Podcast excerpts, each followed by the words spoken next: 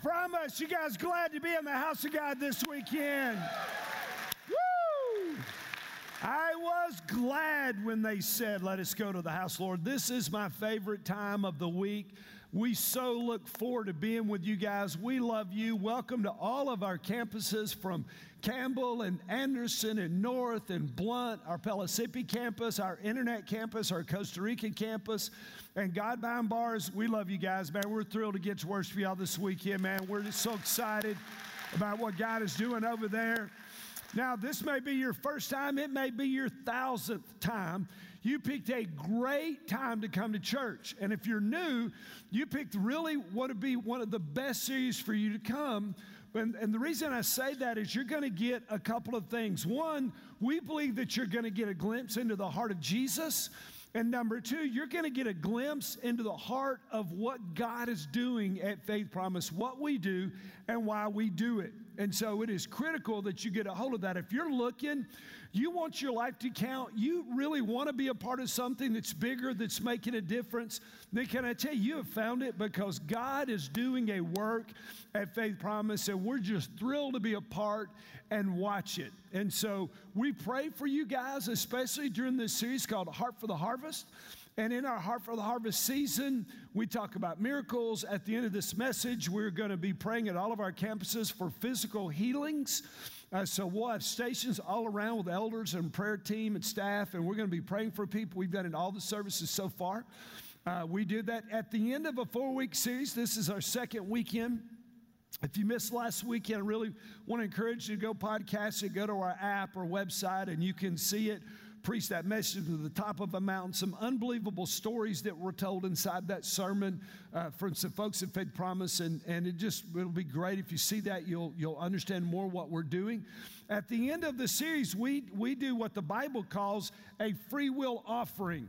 And that offering is all about the vision. It is all about funding the kingdom of God and advancing the vision. Because we are a no building campaign church. You know, we used to do pledge for three years and all that stuff. We actually have stopped that. We started doing Heart for the Harvest about seven years ago when we launched our Blount County campus.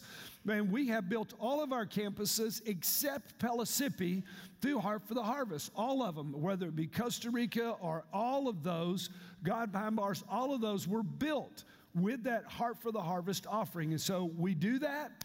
If you were here last week, you saw all, most of our campus pastors were, were, on, were at a, one of our services at Pellissippi so that all the campuses could see them.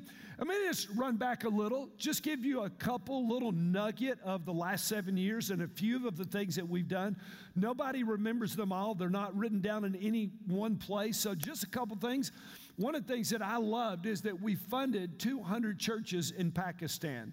Now, I don't know about you, but I think that's a great thing to get the gospel in Pakistan. We built a, a, swimming pool in the inner city Knoxville for kids who would have no opportunity to learn to swim. We built two orphanages in Haiti after the earthquake. We built other orphanages in South Africa and others. We launched our God Behind Bars through the Heart for the Harvest of last year. We're able to fund and provide everything for that campus at Bledsoe County. Uh, we built a we built a center at Jamaica Deaf Village with a couple of our missionaries from this church, the Bucamas uh, to train people who, after they graduate the deaf school, so that they can uh, be employed. And, and that was a great win. Uh, so, it, it, just so many other things. Now, last year, our focus was the God Behind Bars at the men's side of Bledsoe County and a Lenoir City campus. Now, the Lenoir City campus did not happen. And people say, hey, I gave last year. I wanted to go to Lenoir City. We didn't build that. I know we didn't. We've looked everywhere we can look. We've gone to the school system. We've gone to talk to the new uh, center they're building, the new convention center. We have looked at every empty building in Lenoir City and around Lenoir City and have not been able, be able to find a location. We still have the money. We're still planning on launching that campus, but we're not going to put it under a tree because you won't come under a tree. And so we're not going to do that. We're looking for a location. And really, it was a grievous error on my part because I set the expectation we're going to provide. Everybody was excited. We all gave money, and then it didn't happen. My bad. My I, listen. I assume all responsibility. What I should have said was this: We're looking for seven locations at Faith Promise for our next seven locations. What I should have said, but I didn't say it's what I should have said.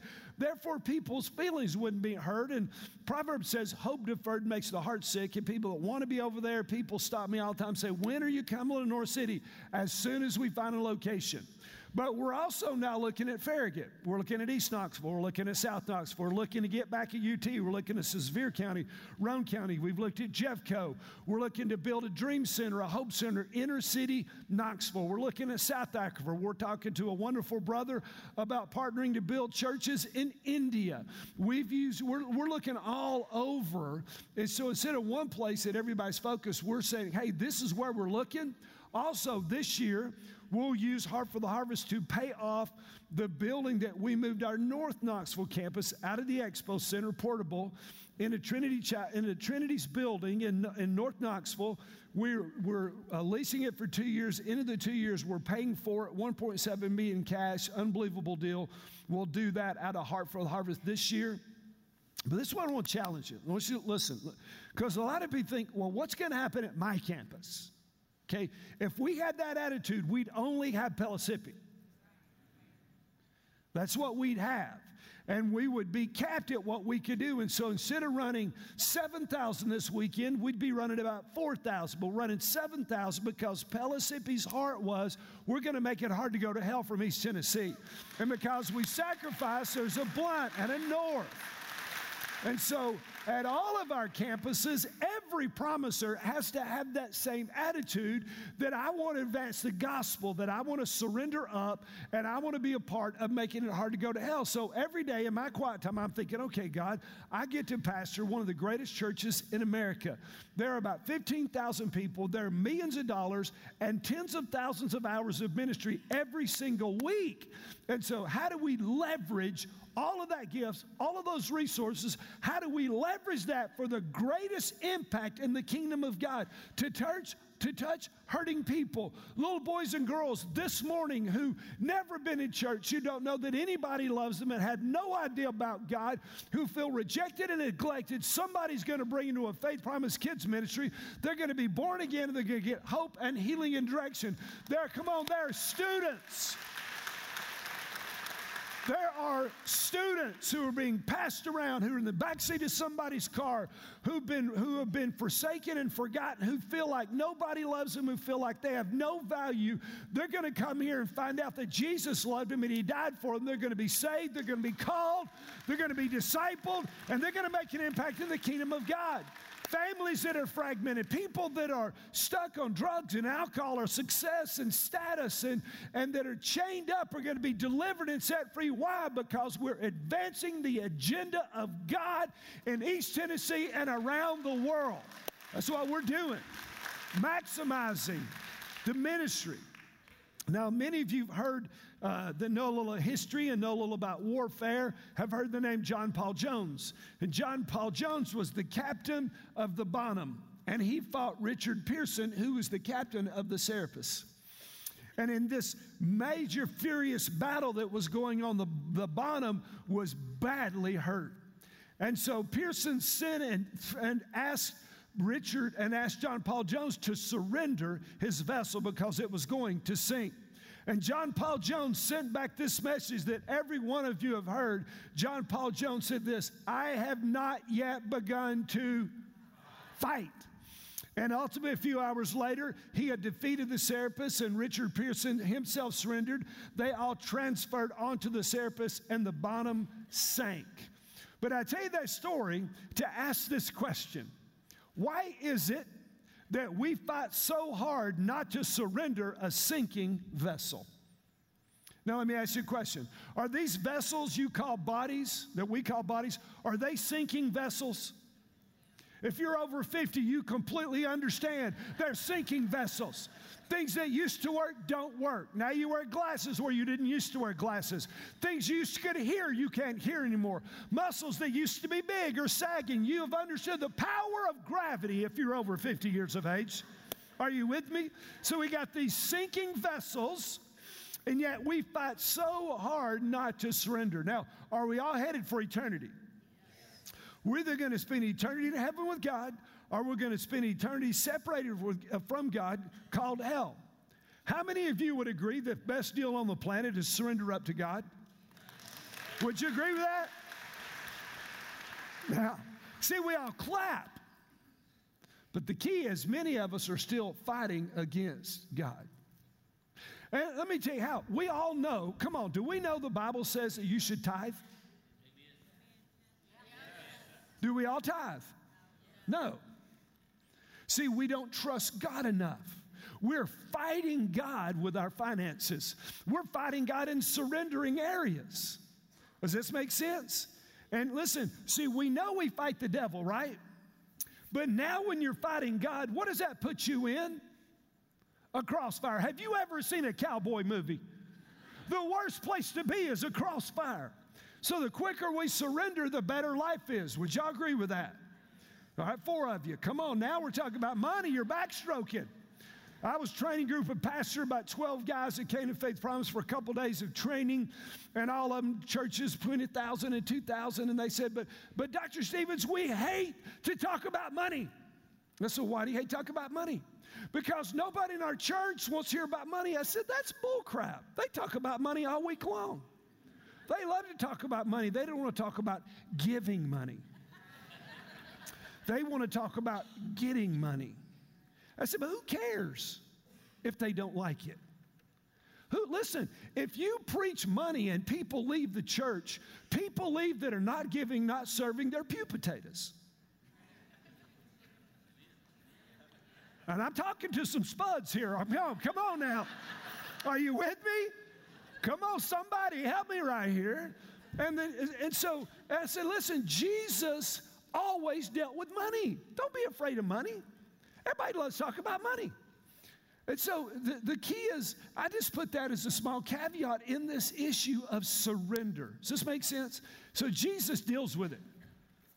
Mark's gospel, actually, in Matthew, Mark, and Luke. This exact same paragraph is in all three of the, all th- the first three gospels. He summoned the crowd with his disciples and said that if anyone wishes to come after who? Me, Jesus. He must do what? Deny himself. Is that difficult in our self centered, narcissistic, me first world that we live in? I think it's always been like that, but never like today. It's just horrible, isn't it? It's ridiculous. Deny himself, take up his, and follow me. For whoever wishes to save his life will do what? See, if you refuse to surrender, if you're trying to hang on to your stuff and your life, and you're, you're going to lose it. But he said, Whoever loses his life for my sake and the what? The gospel's sake will save it. If you'll surrender, you'll receive it. But if you fight it, you'll lose it. That's why, but we're so, we're so programmed to fight it. For what is a profit a man to gain the whole world, to be Bill Gates and Warren Buffett combined to have $200 billion and lose his own soul? For what would a man give in exchange for his soul? For whoever's ashamed of me, Jesus said, and my words in this adulterous and sinful generation, and there's no question our generation was worse than Jesus's when he was here. Would y'all agree with that? The Son of Man will be ashamed of him when he comes in his glory of his Father with the holy angels. Now, Jesus speaks these words of surrender in the midst of Peter stepping all up into some stupid. I love Peter. Peter makes me feel better about me. Does he make you feel better about you? Because Peter says stuff we all want to say and ask questions we all want to ask. The other disciples were almost dumb. They were afraid, but no, not Pete, buddy. He'd rush boldly into stupid. And that makes me feel better about me because I do that all the time. It's a spiritual gift for me. Might not be yours, but it's mine. So, why does Jesus give this discourse on surrender? Because Peter has just blundered. Let me, let's go back. Now we're going to go back to the verses before the ones I just read to you. He began to teach them that the Son of Man must do what? Suffer many things, be by the elders and the chief priests and the scribes and be. And after three days, he's going to do what?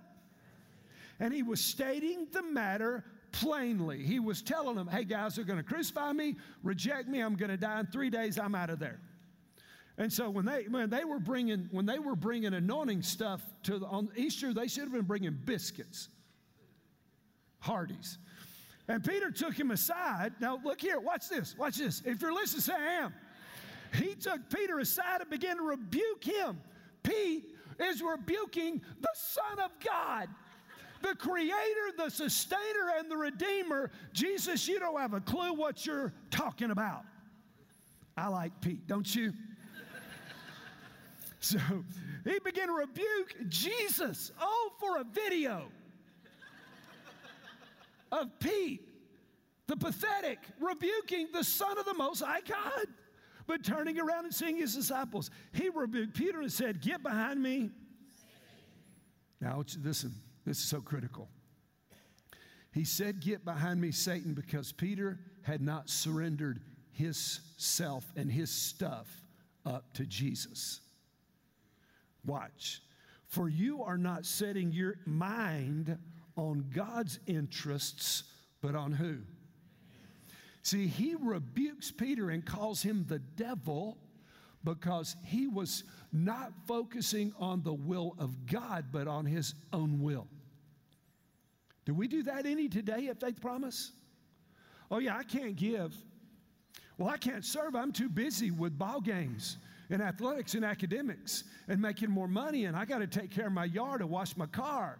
I got all this stuff. You don't understand. I can't go to small group. I can't be discipled. I can't get involved with the kingdom of God. I'm too busy. Does that sound like God's interests or your interests? I know you're out there. I hear y'all breathing. See, we love stuff that's we, we love stuff that's philosophical, not practical. See, we love that he's slamming Peter and calling him the devil, but when that mirror gets lifted up, and I'm not a giver, and I don't serve, and I don't do, and I don't do because I'm too busy with my stuff, then I have set my mind and my interest on my stuff and not on God's stuff. Does this make sense? So let me ask you a question Whose interests matter more? Yours or God's? You're not sure? Okay, there's two choices. Yours or God's. Whose?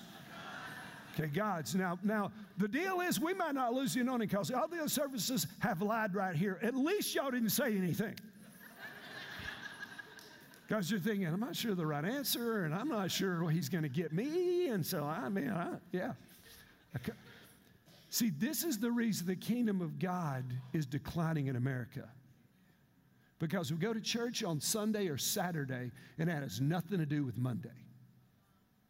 It has nothing to do with how I manage my money, nothing to do with how I manage my marriage, nothing to do with me being involved in ministry, nothing involved with me surrendering up to God because I am consumed with me and my kids and their agenda and our agenda and my work agenda. And one day, somewhere, maybe when I retire, I'll take care of God's agenda. And Jesus said, Get behind me, for you have set your mind on your stuff and your agenda and not on mine. See, it's amazing how practical this Bible is. Maybe that's why we don't read it as much. See, if you're on the Bible reading plan, you just finished Jeremiah and you're in Lamentations. In Jeremiah, he's blistering the nation of Israel to repent because Nebuchadnezzar is about to destroy Israel and take them captive, but they don't believe him. They believe the false prophets and they are taken captive. And he sends the whole book of Lamentations weeping over the fact that the people of God have been destroyed because they wouldn't obey God. And the problem in America and the problem of faith promise is there's just not enough fear of God anymore. Y'all, was, is anybody with me? So come on. So, so Heart for the Harvest. Heart for the Harvest is funding the kingdom. By the way, this year, Heart for Harvest is good. We're going to start two more God Behind Bars one at Bledsoe Women's and one in Morgan County. That'll give us three. That'll give us three. And so that's, and so Heart for the Harvest, it's about funding the vision. It's about setting our minds on God's interest. And so the same calling that was on Peter's life is on our life. And that is, he that would lose his life for my sake and the sake of the gospel will find it. And we are going to make an impact. We're going to make it hard to go to hell. We are going to keep building and adding seats and services and sites. We are going to keep moving and grooving. We are going to keep rocking. We're going to make a difference. But the only way that will happen is that we surrender up ourselves up unto the, the God that we love, that we surrender our money, that we surrender our dreams, that we surrender all that we have and say, God, it is yours. But here's a key to walk in this deal surrender is harder than fighting. And so we find ourselves fighting God to obey, fighting God to surrender. Is this making sense? I love what Rick Warren said. Instead of trying harder, you got to trust more. See, if we trusted more, wouldn't we surrender more? So, so Peter asked another question. I love this. And you would think that Jesus would bash him for this question, but he doesn't. He just answers it. In, in Mark's Gospel, chapter 10, Peter said to him, Behold, Lord, we've left everything to follow you. What do we get? Have you ever asked God, What do I get? Come on, be serious. Don't act spiritual. Of course you have. Lord, what do I get? And Jesus answers in the next verse. Truly I say to you, there is no one who has left houses or brothers or sister, mother, father, children, or farms for my sake and for the whose? Gospel's sake, but that he will receive a hundred times as much now in this present age houses, brothers, sisters, mothers, children, farms, along with persecutions. We leave this word out. Because this is the deal. If you're going to live godly in Christ, in Christ Jesus, you're going to shine the light into the darkness, and the darkness hates the light. And I'm telling you that our government, and I've, I've talked to some people that are high level government, they are right now writing the laws that'll make it illegal for you to share your faith anywhere except in this building. It's already working its way through. We got an election coming. And I'm going to tell you what drives me, and the election is coming is the unborn and the judges that will be placed on the bench. So it drives me. So it drives me. It, it, and so, listen, we can, we can just be fat, dumb, and happy. Matter of fact, do you know that it is illegal for a United States chaplain in the military to share his or her faith?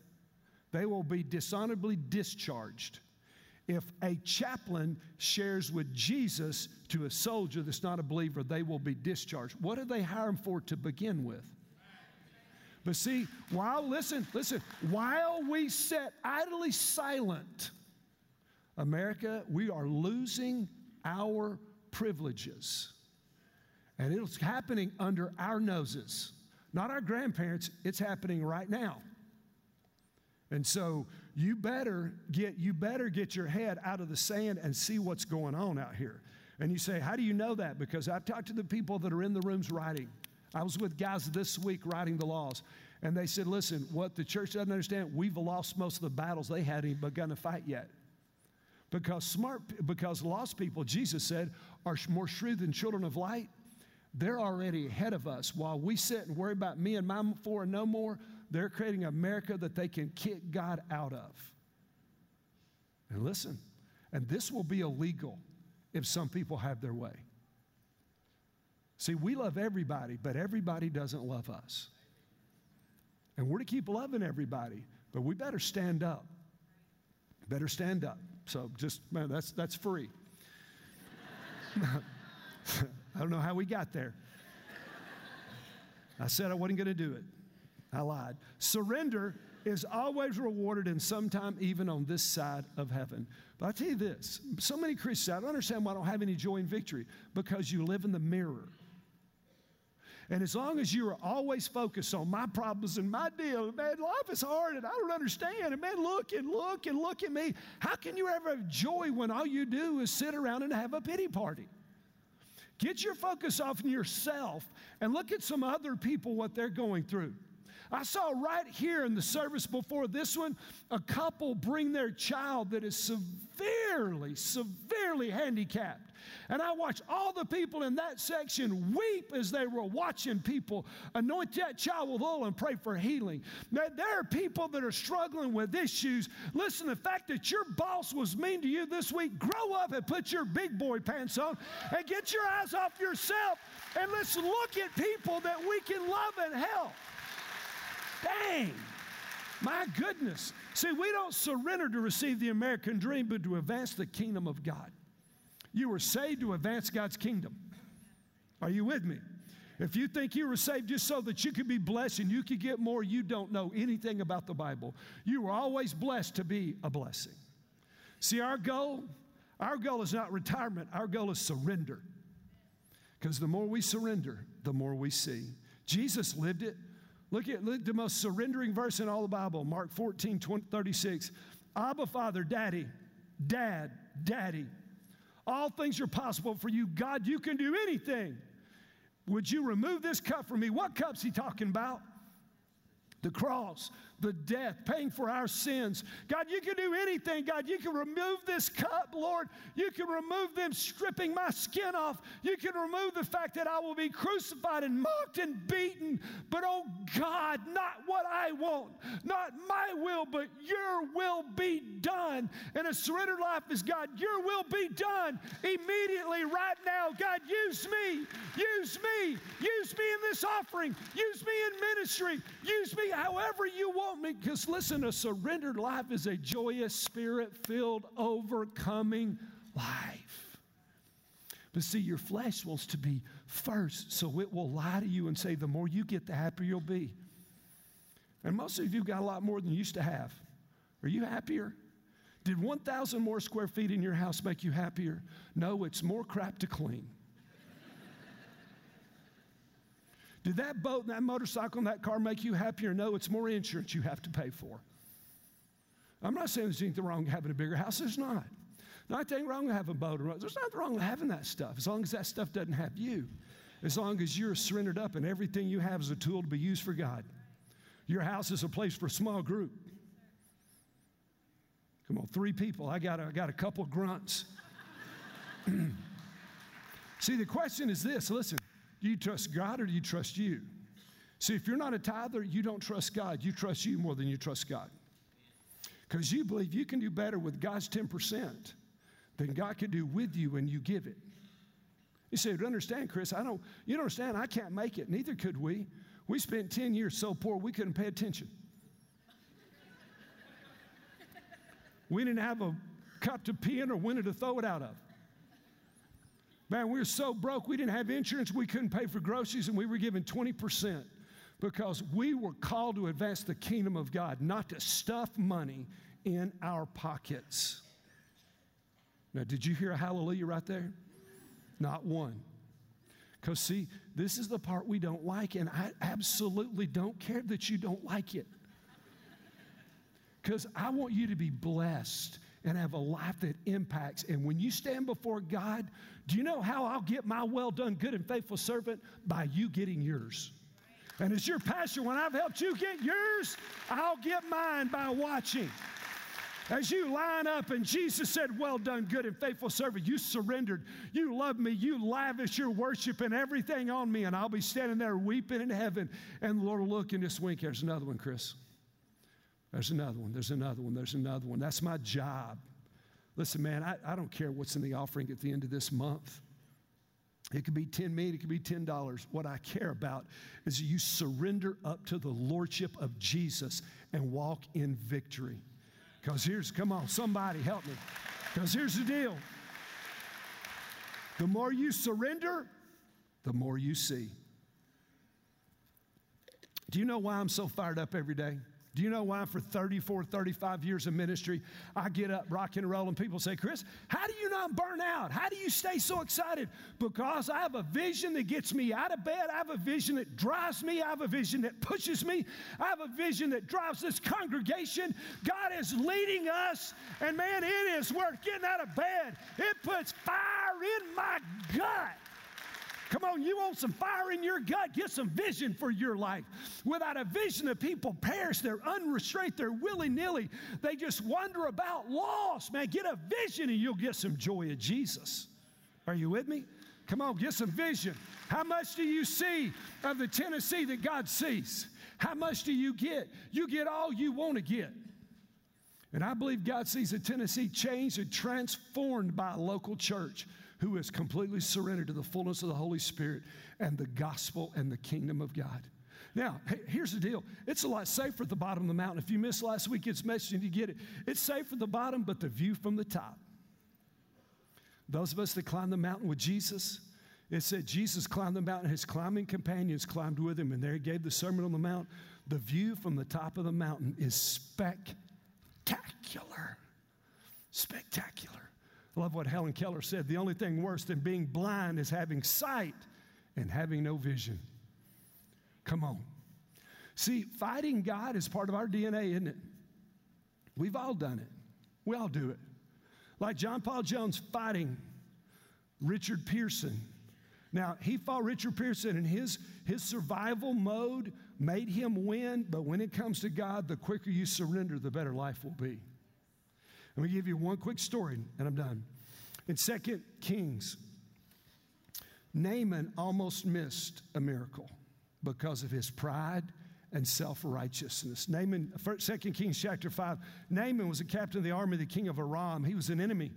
He was a great man with his master, highly respected because of him. The Lord had given victory to Aram. Because of the sin of Israel, God had let the Arameans defeat them. The man was also a valiant warrior. This guy was a decorated war hero, medals on his chest, but he was a what? He was a leper. Then the Arameans had gone out in bands that had taken captive a little girl from the land of Israel. Now she's a teenager, and she waited on Naaman's wife. She is a slave stolen from her family. And she said to her mistress, I wish that my master were the prophet in Samaria. Because if he were the prophet in Samaria, he would cure me of leprosy. Naaman told his master, saying, Thus and thus the girl spoke. And so the king writes a letter of Aram to the king of Israel, said, Hey, this is my, my boy, man. This is my, this is my blood right here, man. This Naaman, and Naaman is bad, and he is kicked tail. I need you to heal him of his leprosy. And the king tore his clothes, and he said, He's looking for another fight, man. He's freaking out. What am I going to do? Nobody. And Elijah knows what's going on because he's the man of God. He sends a note. Tell the king, chill out, king. Sit, just send the dude over here. I'll heal him. There's a God in Israel. Quit whining. Now, I love Elijah because he's got the spiritual gift of a smart aleck. and I got some of that. It may be a shock to y'all. I know some of you, no, Pastor, not you. Oh, yeah, yeah, I, I can do it. Ask Michelle. And so, and so he says, go to, the, go to the prophet. So he shows up with his entourage. He climbs off with his robes and his medals, and he, he rolls up to the front door, and Elisha sends his servant Gehazi. I say, hey, man, go out there and tell him go baptize himself seven times in the Jordan. He'll be healed. He didn't get up out of his recliner. He's reading his scroll. He didn't have time for this heathen. And so, man, Naaman is furious because Naaman is the dude. He's the man. He's the bomb. Everybody bows when Naaman comes in. He's somebody. He's a big dog. He's big. He's head hog at the trough. And so he rolls in there and he's furious. He gets on his chair and he's leaving. He says, I come in with fury. And his servant says, Oh, time out, boss. Listen, wait a minute. Wait a minute. If the prophet would have come out and done some hoogie boogie over you, well, it's a Hebrew word, hoogie boogie. If he'd have done some hoogie boogie over you and healed you, you'd have been fine. Or if he would have sent you on some great great Aaron, you'd have done that too. All he said was go baptize. What can it hurt? He said, Man, the rivers of Aram are far prettier than the Jordan. And they are, because the Jordan we would call a creek, they call it a river. You can't see the bottom of it, so it's dirty. He said, I don't want to go. But he said, Okay, I will. So he goes. And I've watched people do this in Israel. Guy dunked seven times, comes up. Bible says his skin was like a baby. And he said, Oh, crap. I was wrong. Goes back to Elisha's house. And he says, Pardon me, can I have a word with the prophet? And he bows, he says, Oh, man of God, I was so wrong. There's only one God, He's the God of Israel. He's the only God that can heal, and I am so sorry. I am so sorry. He said, I've got all these gifts of silver and gold. And Elijah, Elijah said, I don't need any of that. He said, Then can I ask for one thing? Would you give me a box of dirt so when I go back home and I bow my knee in the temple of Nimrod, I would be bowing on Israeli soil and I'll be raising my hand to the God of Israel. And he said, Oh, yeah, that'll be fine. That'll be fine. See, Naaman's problem was not skin deep, it was heart deep. He was self righteous and arrogant and prideful. And we're about to give you an opportunity to go to one of these stations to be prayed for and healed. Many will be healed. Everybody won't, but many will. And some of you will sit because of pride. Do you know what? Those that surrender see more. Those that surrender receive more. Those that surrender get more. So, as all of our campuses, our prayer team, if you'll make your way to all the stations, all over every campus, there at every row, at every campus, there's about a dozen at Pellissippi, and our praise teams get ready. Let's just go ahead and stand. God, we ask you to move right now. We ask your healing power of Jehovah Rapha to touch people struggling. That little boy in the last service, oh God, God, would today be the day that little boy is healed?